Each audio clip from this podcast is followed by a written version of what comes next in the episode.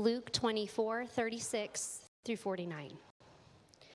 As they were talking about these things, Jesus himself stood among them and said to them, Peace to you.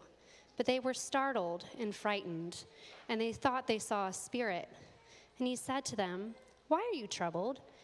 And why do doubts arise in your hearts? See my hands and my feet, that it is I myself. Touch me and see, for a spirit does not have flesh and bones, as you see that I have.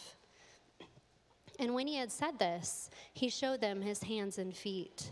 And while they still disbelieved for joy and were marveling, he said to them, Have you any have you have have you anything here to eat?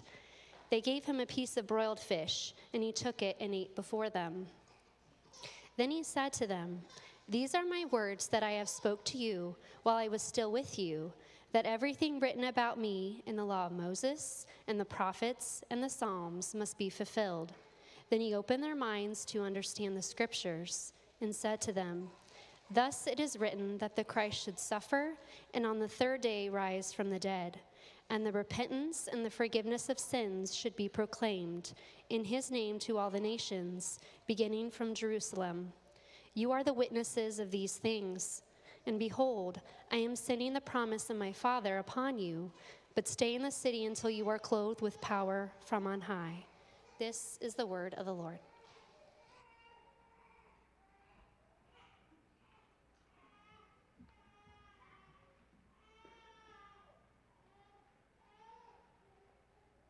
Love, love, love the sound of babies.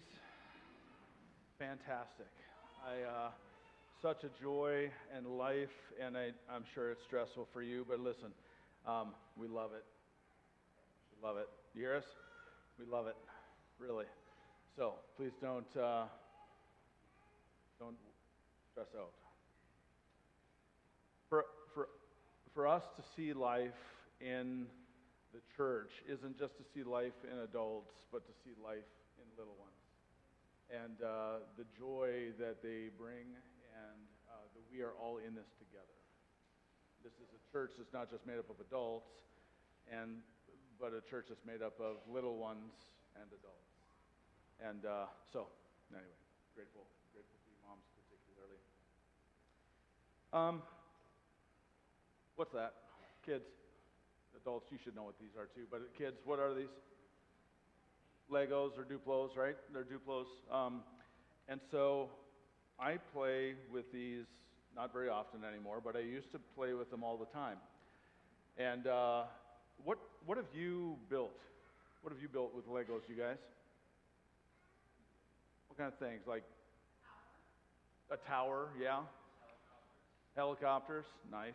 Helicopters. Uh, I think probably people have also uh, built like very expensive Star Trek replicas or Star Wars replicas, and you go to Chicago and go to the Lego store, and you're like, what? How much money is that? Anyway, so but the kids love it, and um, and so these uh, these these Legos build build something, and and there's something. If I were to build a tower, Joe, if I were to build a tower, you guys, I would want to not build a tower with just a foundation of one Duplo or Lego, just one thing, and then try to build it very tall and go really big, because what would happen to it once I got up high enough? Fall over, wouldn't it? It would fall over. We need like a, a big foundation, many Legos around, a big foundation, so then you can kind of build the tower up so it withstands difficulty. And you know, you and I, whether you are, you know, a little one or a you know five-year-old or if you're a 95-year-old, we're kind of like buildings. Kids, your mom and dad are like buildings as well, and so are your grandma and grandpas. And actually, if you look all around you, every single person in this room is kind of like a building. We're all being built. Some of us are growing bigger and taller, and others are growing wiser and, and, and, and just um, hopefully stronger in our minds. And some of us are struggling and wrestling. Actually, all of us are struggling and wrestling. There's, there's one thing that's true that in our lives we need foundations. Like a Lego building needs to have a big, broad, thick foundation. so our lives need those kind of foundations as well. And what I mean by that is there are things that we think, things that we believe that build our foundation big and solid so that our life is solid as it grows. Sometimes we forget and we get sad and we get angry. And oftentimes that's because we have forgotten some of those things that are foundations in our life. And so we come to this text today in this Bible that God wrote for you, kids, and for us adults. And we come to listen to him. We come to hear him.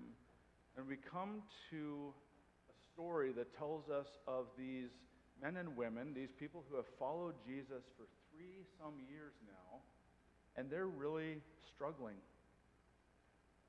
Their foundations are being shaken. And Jesus comes to help strengthen those foundations. And he comes this morning to help strengthen our foundations as well. So, so as we go through this sermon, um, as you're taking notes, kids, or as you're drawing, or as you're just kind of you know messing around in there and just thinking a little bit at a time, you think about how is it, what is it that Jesus is telling these people that help strengthen their foundations, to help them grow, and to be joyful and happy. So, this story, this accounting of Theophilus has been taught um, for two and a half years now for us. We're in the second to last. We're in sermon number 104, which means we have been in it for two solid years today, as far as sermons go. 104 sermons. Next week will be our last sermon. Sad day for, for me. 105 is the sermon number.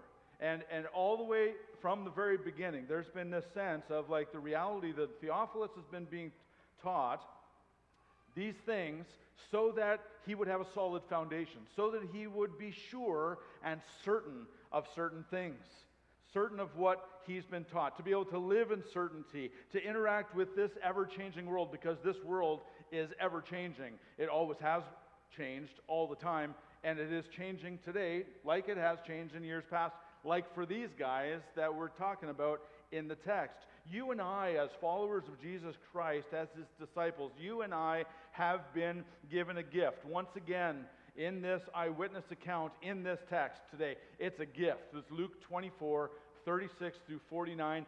This is a gift to us, individually, and to us as a church. The disciples, they're gathered in this room, this room that's closed, right? According to John, it doesn't say it here, but according to John's account, the room is closed. The doors are closed, and, and these guys are scared. And they're doubting. And they're filled with fear. They're uncertain in so many ways. And I ask you this morning, everybody in this room, do you feel uncertain?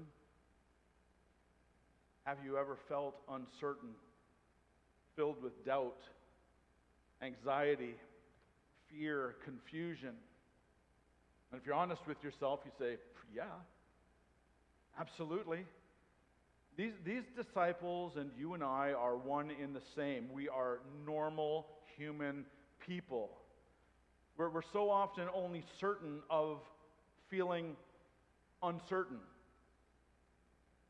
And that's because what we have as our foundation, um, as a certain foundation, is, is often not what it should be. And we kind of forget. We, we know it, but we kind of forget it, or we utterly forget it.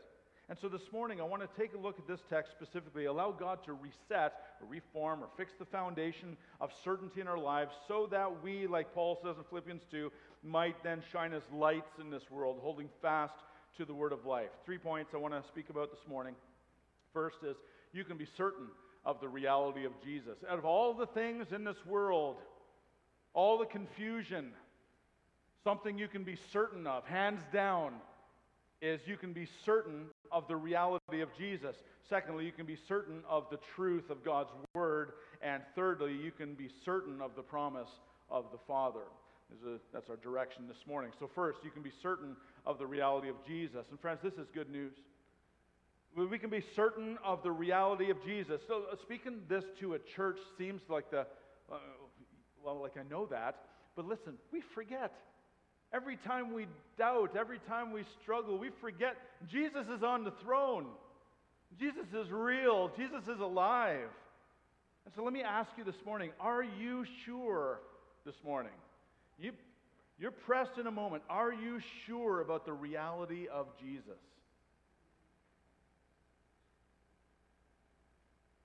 You haven't seen him. Have you touched him? You haven't touched him. Have you literally walked with him like these disciples we saw last week? I mean, spiritually speaking, yes, but, but did you actually walk on the road to Emmaus where Jesus kind of shows up and tells you all about him, and then he opens your eyes and it's like Jesus, and then he disappears and he shows up in a different place? Have you ever experienced that? No. Yeah, and, and you begin to doubt and you wonder when things are pressing in on you, you wonder, is this all real? We know we've asked the question. Is this gospel thing like, like real? Is Jesus real? And, and, and this world doesn't let us off the hook. Uh, we know that we're called to join Jesus in his mission to rescue the lost and redeem, uh, um, to be part of the uh, redemption of people uh, coming to God for him to dwell with forever. But we succumb to fear, don't we? In telling Jesus, speaking of Jesus to other people, testifying. We, we wrestle. We, we succumb to trepidation. We shrink back from saying much to others because we just don't know what to say. We don't know how to interact. And some things are very confusing. But one thing that's not confusing is Jesus is real. And I think sometimes that when we fear and doubt, there is hints of like, I just don't know if it's real. You might say you're an introvert and it's hard to talk to people. You might say it's not your gift. You might say you just don't know enough to be able to respond to questions that might come up. So you end up saying, you know, nothing or little. And, and I, have been there often. So, so why, why is this? I think it's for many reasons, but one thing in particular I want to consider in the text today and to try to establish a few things. In verse 36, between the sentences, the disciples are sitting or standing, listening dumbfoundedly to these two disciples that we just spoke about last week as they've run back to Jerusalem. They show up in a room and they're talking to them about what they had seen. And that thing that they had seen isn't a thing, it's a person.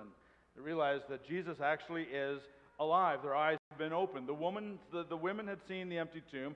Peter and John had seen the empty tomb. Mary Magdalene had seen the empty tomb. If you read horizontally in the other Gospels, you know that they had not only seen the empty tomb, Mary Magdalene particularly, but you know she saw a gardener, and then Jesus opened her eyes and realized that wow, the gardener is actually Jesus, and and she runs back, so she's come back to this room as well. So they're all sitting in this closed room that we come to today, this closed room, and they're like talking about it. And you might imagine all the confusion. What, did you see? What, what did you see? And then these guys come in. They come barging in the door, and there's like, we saw Jesus on the road to Emmaus. And on top of that, these disciples are probably, I mean, we know that they're fearing the Jews, according to John chapter 20. So they're fearing that what happened to Jesus is going to happen to them. So they're also just kind of hiding out. On top of that, though, you know, the last things they did against Jesus weren't good. They departed him, they, they left him, they, they ran away, they denied him three times. But now he's alive, which sounds great, but how angry is he going to be? So here we go. With, without any warning, amid all the questions, uncertainties, doubts, and fears, in this room, closed room, Jesus pops in for a visit. And literally pops in for a visit. He, he, the doors are closed, and he shows up. Just as surely as he disappeared in a moment, he shows up in this closed room and he declares immediately peace to you. Now, what words of grace are that? They certainly deserved a smackdown. But Jesus says, Peace to you. Their response, um, you might expect, verse 37 tells us that they were freaked out and, and thought they were seeing a ghost. And yep, they've seen an empty tomb. They'd A couple of them had walked with Jesus on the road to Emmaus. One of the women actually talked with him, saw he was still alive, but still, all of that just was happening, and it's a lot to take in. So they're processing things. And then, again, to boot, Jesus just shows up in the room, which people don't do. And so, what would that have been like for them? Well, we know what it was like for them. Um, you know, the, their gut reaction was to scream. What the world is that? And you know, you and I would have done the same thing. What the? But Jesus came not to confront. Jesus came not to correct. Jesus came not to freak anyone out. Rather, he came to bring assurance to them, certainty, to shore up the foundations of their life. Uh, certainty of what? Well, certainty that he was truly alive. He is the real deal. He is not a ghost, not a figment of the imagination. In real time, in real space, real history, just as real as you and I this morning looking at each other right now, Jesus in the same body, though the resurrected body, same voice, once dead, now alive, right before these many eyewitnesses. Not one guy with a dream in a cave in the Middle East somewhere that has a dream and then forms a religion that totally goes against Christianity, or, or, or one guy in upstate New York who decides to start a, something else because he saw Jesus in upstate New York a number of years ago. And, and so it's not that. In this moment, there's at least 15 people in the room, probably more. In fact, Paul says that Jesus would end up revealing himself, 1 Corinthians 15, to over 500 people. This is not just a one off show. This is not just one guy having a, having a dream with whoever or having an interaction with something. This is Jesus, the guy that they know, standing right before them and spending then 40 days with them before these next verses we'll get to next week. So he does not come to correct, he doesn't come to confront. Rather, he says, Brothers, no need to fear. I mean, first of all, peace be unto you. And no need to fear, no need to doubt any longer. Here I am. And he moves toward them.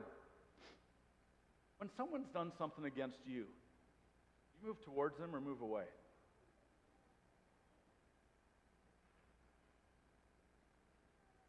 Jesus moves towards them. Precisely what he's doing this morning. As we think about this, as we sing, as we pray over people, Jesus moves towards us. And he says, Look at my hands. Check out my feet. It's me. Guys, it's me. Ladies, it's me. Touch me. I'm not a ghost. I've got skin. I've got muscles. I've got bones. And, and when they could still hardly believe it for absolute the crazy joy of it all, you know those moments where you're just like, I can't believe this is true. You, you do believe because you see it, but you say, I can't believe that's happening. There's this joy, joyful unbelief. And just to kind of prove it, in the normalcy of the moment, Jesus says in this like very you know, crazy moment in history, he says, Hey, got something to eat? And uh, I was telling the deacons and elders this yesterday, but just I had this picture of like the disciples just like, and going over to the fridge and getting a piece of broiled fish, looking at them and handing it to them, and Jesus sits down and eats. And in so doing, saying, I'm alive. Ghosts don't eat. I'm the real deal.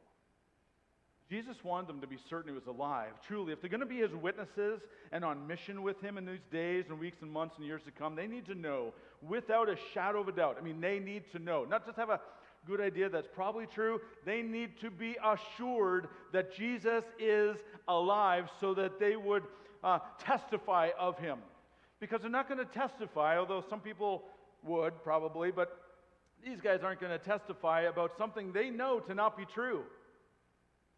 And they're certainly not going to go to their death for it like they end up doing in the book of Acts or in the future after that. They're not going to they're not going to go to death for like a mostly dead kind of ghoul-like apparition that just kind of sounds like Jesus. But they will give their lives and they will testify of King Jesus and they will go to their death for that which they know is true. And in this moment, Jesus is saying, I'm true. I'm, the, I'm really Jesus. I'm really alive. They saw him with their own eyes, and the foundation of their certainty grew. More Duplos got set up, and they were set to grow and they were set to give their lives for him. They knew it. Now, friends, we have not seen again Jesus like them, have we? But listen, as surely and really as those brothers and sisters from 2,000 years ago, real men and women like you and I, and as certain as they were, not only they saw Jesus, but they touched him, and they would spend 40 days with him, and then expend their lives for him. This reason this risen Jesus, as we come to see in the book of Acts. I encourage you to read the book of Acts. So much so that is so real, really, really happened in real history, real time, real place. We also can be certain through their eyewitness accounts that Jesus is alive. We're at the center of all apologetics, of all defense of the faith here. We, we might get challenged in many areas where we just aren't quite sure uh, of the answer. About uh, uh, someone much smarter than us can just like argue us into the ground and so we tend to just don't want to get into that. Don't want to, don't want to, don't want to be talked into the ground. Don't want to be made fun of. Don't want all, all of this. But listen, the reality of Jesus, unquestionable. The real man, real life in the history of this world, recorded in both religious history books and secular accounts. He really stated that he was God. He really stated that he would die and that he would rise again. And he prophesied so, and he really did die in real history and really did rise again in real history and was seen by hundreds of people in real history whose lives were radically, radically changed in real history. The truth cannot be questioned, it can be disbelieved, but it cannot be questioned. People will say George Washington never existed. People will say that Neil Armstrong never went to the moon and it was just this hoax behind the NASA screen somewhere. People can believe whatever they want to believe.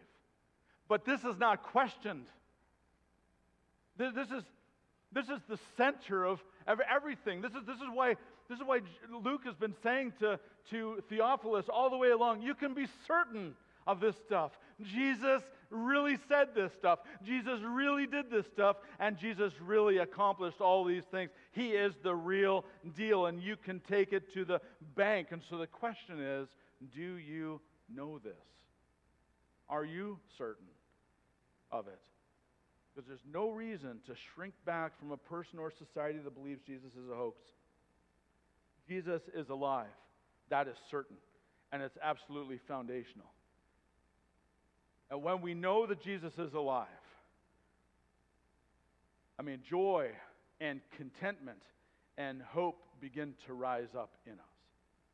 But when, to whatever level, we're unsure and uncertain, joy and contentment and hope fade away. And each one of us have experienced that. But each one of us, Jesus is saying, can experience the other He says that to his disciples in this room. He says that to us today. And Be certain that I am real. Second thing you can be certain of you can be certain of the truth of God's word, verses 44 through 48. This is foundational. If you are uncertain of the truth of God's word, the building of your life will one day falter So just as he did with two disciples last week on the road to Emmaus, gentle Jesus does not confront their lack of belief or even their slowness to have understood all that he had taught them up till this point. Rather, verse 44 tells us what we already saw last week that Jesus tells them all that was written about him from the law of Moses through the prophets and the Psalms, and that all those things had to be fulfilled. It wasn't the first time, again, he had told them this, right? They, they, they they grew up knowing the scriptures. They knew the stories. They, they knew the promises. They, they were, these stories and promises were just kind of spiritual or cultural categories for them. Very much like many in this church, maybe. And kids, you grown up or starting to grow up in this church and you hear these stories and they're just kind of categories for you. They're just kind of things that you kind of think about and it's like, okay, well, that's interesting. But listen, all of these stories that are being told on Sunday mornings, all these stories that your parents talk to you about during the week, these stories are true. You can take them to the bank. You can, you, can, you can hold your whole life captive to that reality that God's word is true. These stories are true. Now, these disciples, they had heard all the stories, all the Old Testament stories. They were as sure as you and I are of the stories in the Bible. They knew those things.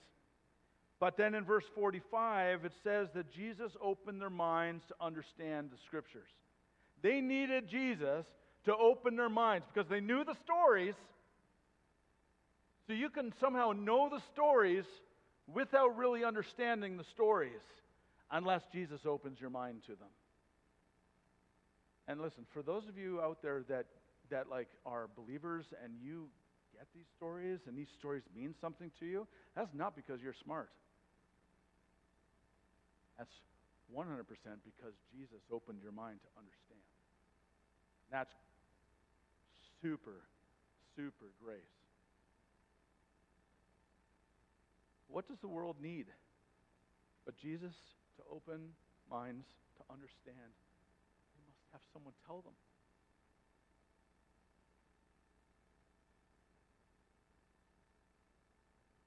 After he'd done that, he tells them once again what he had said on numerous occasions along the road to Jerusalem, but at, at, at, at those points along the road to Jerusalem, in the last number of chapters in Luke that we've been through, um, that this, this point had fallen on deaf ears, confused ears, namely that the Christ should suffer, 46, verse 46, that Christ should suffer and on the third day rise from the dead, and the repentance for the forgiveness of sins should be proclaimed in his name to all nations, beginning from Jerusalem. He, he had literally just said that a few days ago.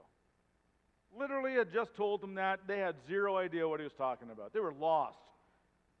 But now, now they see. Not only were they given a mind to understand, they saw Jesus standing right before them and they watched him eat, and it was all starting to make sense. It was like, ah, he's the Messiah. You really are the Son of God. Oh, my word. We just spent three years with the Son of God. It was just landing on them in this moment. We just, Jesus is the real deal. This is actually what the Word has said all the way along, and we were blind to it. That the Word is actually trustworthy, the Word is actually true. I can believe what it says. These, these disciples were witnesses of it all, and they would be witnesses, those who testify of what they've seen. So, so certain of all we've considered so far today that the Apostle John, uh, the beloved disciple, one of the men in that room, in that moment, in our text today, was speaking uh, to, uh, he writes this way for um, a group of Christians who are uncertain and doubting about the person and work of Jesus just one generation later. This, this gospel of grace had gone from Jerusalem to Judea to Samaria to the uttermost parts of the earth. And at that point, the uttermost parts of the earth was, was at least on the way to the uttermost parts of the earth was Asia Minor. And so, so John's writing to some Christians in the Asia Minor area, or, and, and, and Asia Minor is Turkey, so like that, that whole kind of area. And this is what he says. Of all the things that he chooses to say, this is what he says. 1 John chapter 1, verses 1 through 4. He says, That which was from the beginning. Listen to this guy who was not certain, but now very certain. He says, that which was from the beginning, which we have heard, which we have seen with our eyes, which we looked upon, we've touched with our hands concerning the word of life. The life was made manifest, it means it came alive. It was, it was made manifest to us. We saw it, we've seen it, we testified to it, and proclaimed to you the eternal life which was with the Father and was made manifest to us. That which we have seen and heard, we proclaim also to you. We testify to you, so that you too may have fellowship with us. And indeed, our fellowship is with the Father and with His Son, Jesus Christ, and we're writing these things so that our joy may be complete. All the things to write, this is what he writes. He doesn't write about, well, this is why you can believe Noah is true. This is why you can believe that Joseph's story is accurate. This is why you can believe it. He goes right after the main central reality that Jesus is who he says he is, and the whole Bible points to it. And it's absolutely trustworthy. Do you believe the Bible is trustworthy? Bet your life on it. You can be certain of it. The, the scriptures, this book, all of you are holding a book. You've got it on your phones, you've got it on your iPads, you've got it on your computers. We have it on Dwell app, listening to it. We have it. We're so wealthy. But do we believe it?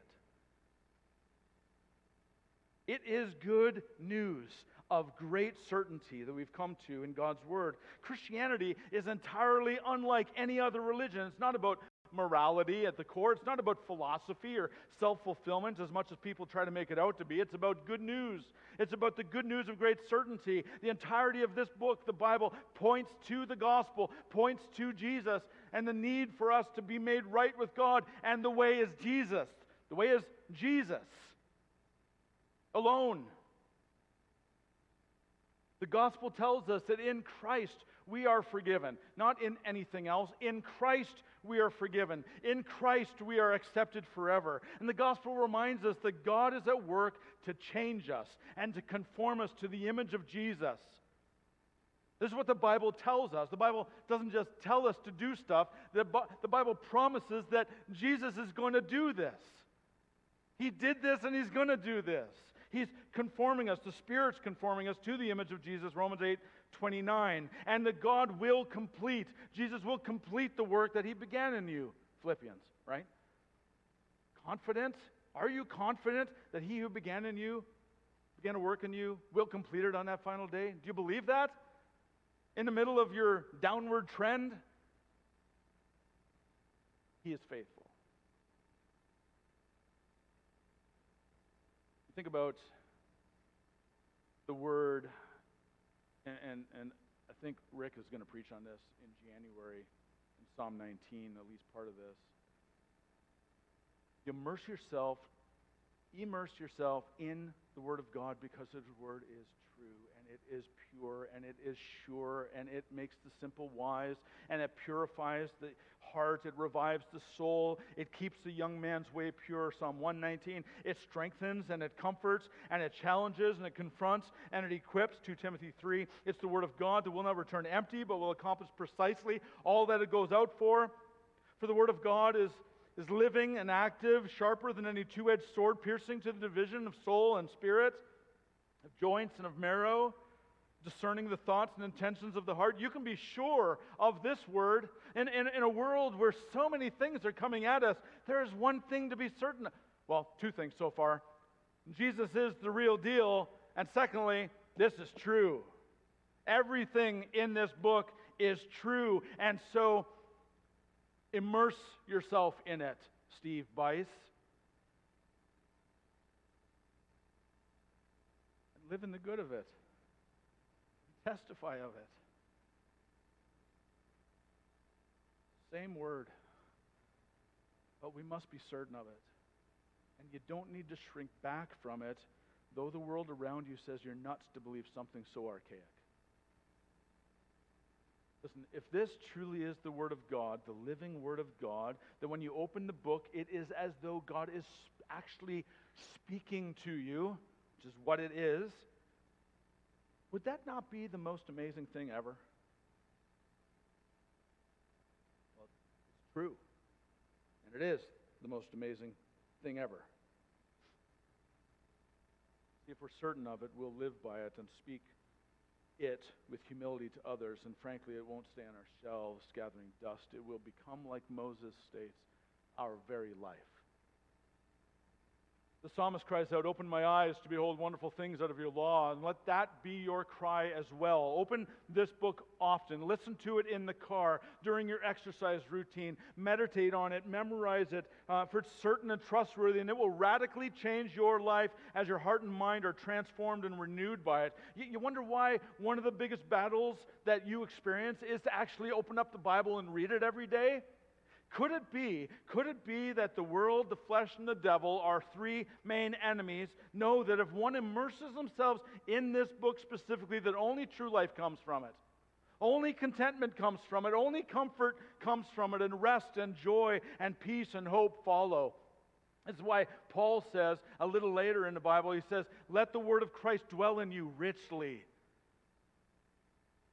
And so, listen, who might you begin regularly meeting with to read the Bible?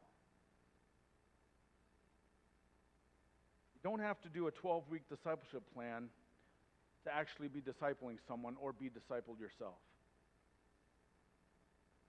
Open up the Bible with somebody. Who's it going to be this week? You don't have to have all your theological ducks in a row. Matter of fact, it's best if you come to the Bible with humility. And come to the Bible with your spouse. Come to the Bible with your child or a friend, or perhaps any of those options. How about a friend who's not yet certain that Jesus is real or that the Bible is as true as you know it to be? Jesus calls us to testify of that which we've seen, that which we've heard, both things that are absolutely certain and trustworthy. But still, even though those two things are true, and I think like, get lots of nods of heads, it's true, still we fret and we worry and we doubt and we don't know what to, we don't know how to, how to live. Feel powerless. And Jesus knows this too. And so he tells us one more thing we can be sure of and that is that you can be certain of the promise of the Father.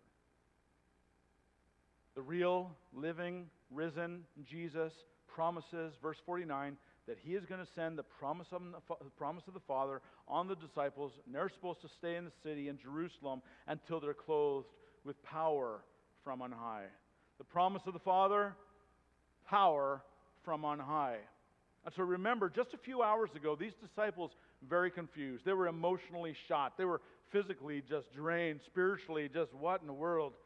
A couple of them had even deject, had left dejected, left Jerusalem dejected in particular, and headed to Emmaus. And Jesus caught up to them, and they turned around and went back. Now they've seen Jesus, they've touched his body, their minds have been opened to understand uh, the biblical plan of God to redeem a people for himself to dwell with forever, and they've been set on fire, spiritually speaking. Jesus had called them to testify of what they had seen and heard. That much is certain. But, but this certainty of, the, of testifying this, these things that they've been surely things that they've seen and heard and touched and tasted, and all of that is not all that's needed for the mission. Knowing these things, being certain of these things, is certainly things that empower a disciple to testify and to live a disciple's life, but it's not enough. Something else is absolutely vital. They are in desperate need of something Jesus calls the promise of the Father, power from on high. And if those disciples needed that, oh, how we need that 2,000 years later. Jesus doesn't go into detail here what the promise of the Father is, but those who are reading this account the original guys, they know precisely what he was talking about. But even these men, their eyes, minds were open to understand the things from God's Word, and so they knew their Bibles, and they knew precisely what Jesus was talking about here. Old Testament prophecies, in particular, speaking of the outpouring of the Spirit of God on all people, all believers. Passages like this, Isaiah 44. I will pour water on the thirsty land and streams on the dry ground. I will pour my spirit upon your offspring and my blessing on your descendants. They would have known that. Ezekiel 39, they would know this. I will not hide my face anymore from them when I pour out my spirit upon the house of Israel, declares the Lord. Or, or Joel chapter 2 which Peter points to in Acts chapter 2. It shall come to pass afterward that I will pour out my spirit on all flesh. Your sons and your daughters shall prophesy. Your old men shall dream dreams. Your young men shall see visions. Even on the male and female servants in those days, I will pour out my spirit. And they knew full well from their very experience, the ones who were reading Luke for the first time, they knew what, they were, what he was talking about. And you and I know from reading Luke's second volume, the book of Acts, we know what he's talking about. The promise of the Father, the power from on high, is clearly, hands down, easily spoken. Acts chapter 2, in particular, the promise of the Father is the baptism of the Spirit and the filling of the Spirit. And if you want to know more about that, want to hear more about that, we're not going to go into it here very much at all this morning, but I do want you to look at the sermon follow up this afternoon and listen. Listen to the sermons that we've preached in the past about this that go into far greater detail, especially the Acts chapter 1 sermons on foundations for mission. Listen to those and consider this power that the Lord has promised his people the book of Acts narrates the Holy Spirit being poured out on the disciples, not just in Acts 2, but over and over again, so that they can begin to fulfill what Jesus has commanded them to do, namely to testify of what they've seen and heard and been taught of and been made certain of. So they know the word now. They're certain of the word. They know that Jesus is alive, hands down. They see him before they touch him. They're, they're more certain than we'll ever be, really, as far as like uh, tactilely, you know, tactily. So we like, they know and these guys that know and they see and they, they knew Jesus was dead and now he's risen again, these guys, these guys need, and the women, they need the Holy Spirit. They need empowerment of the Spirit, and so do we. The promise of the Father. You think about the same Holy Spirit was the one that overshadowed Mary in Luke chapter 1. The same Holy Spirit who caused John the Baptist to jump in, in, in uh, his, his mother's womb when Jesus shows up in his mother's womb as well. It's the same spirit that empowered Jesus himself that will both dwell with these disciples and empower them to fulfill what Jesus has called them to. This is the promise of the Father power from on high, receiving power when the Holy Spirit comes upon you. Power for what? 100% certainty, no matter what church background you have, whether the most Pentecostal or the most non Pentecostal, 100% certain that Luke records the words of Jesus this way in Acts chapter 1, verse 8 You will receive power when the Holy Spirit has come upon you, and you will be my witnesses. You will be empowered to testify. And do we not need power to testify? Oh, we shrink back all the time. We need the Holy Spirit to strengthen us, to empower us, to fill us. In Acts chapter 2, verse 4, Luke records this eyewitness account very simply. And they were all filled with the Holy Ghost, or the Holy Spirit. They were all filled. This was the baptism of the Holy Spirit in Acts chapter 2. And immediately thereafter, you read the rest of Acts chapter 2, and the first thing that happens is they're out telling everybody about the amazing things Jesus has done. And then Peter preaches that first sermon where thousands come to faith. That is the power of the Spirit. And oh, we need the power of the Holy Spirit. There's absolute certainty that Jesus promised to send the promise of the Father, power from on high, the Holy Spirit to fill his people, strengthen his people, comfort his people, empower his people to testify of the good news of great certainty and ever broadening horizons. He did on that day, and He does today. We must ask, we must pursue. Martyn Lloyd-Jones says this to his church family and to us today. Do you know anything about this spiritual power, this spiritual realm? Is not this the thing that the church has lost? You know, when the Spirit of God comes upon even the most ordinary man, he can make a giant out of him, can shake a meeting and pass on an inspiration to others and transform them. That's God's way. That's the Christian church. That's New Testament Christianity. And this is a promise that's something we can be absolutely certain of. It's one reason why Paul writes to the Ephesian church be filled with the Holy Spirit. Know what the will of the Lord is. Be filled with the Holy Spirit. It's a promise, friends. You can be certain of it. You feel weak in your testifying of the gospel of Jesus with friends and neighbors and coworkers, they'll be certain of the promise of the Father, the power from on high that's promised to you. And, and I, as we testify of the good news of great certainty, these things that are absolutely true. Jesus is who he says he is. God's word is absolutely trustworthy, and I have the Holy Spirit, and I can, can get more of him. I hardly say a sentence, but I can get more of the Holy Spirit. I can have more of Him, more and more and more of Him. Why? Not just to, not just to have more of the Holy Spirit, but for the sake of gospel mission, particularly.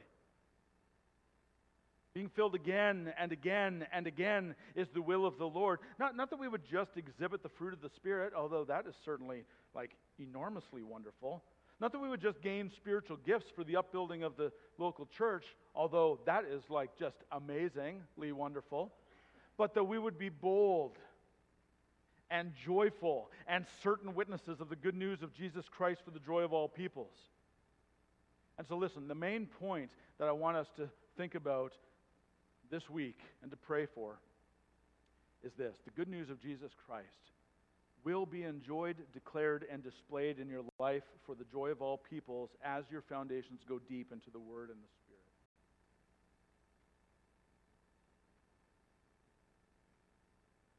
When we're uncertain of things, it's just certainly hard to enjoy them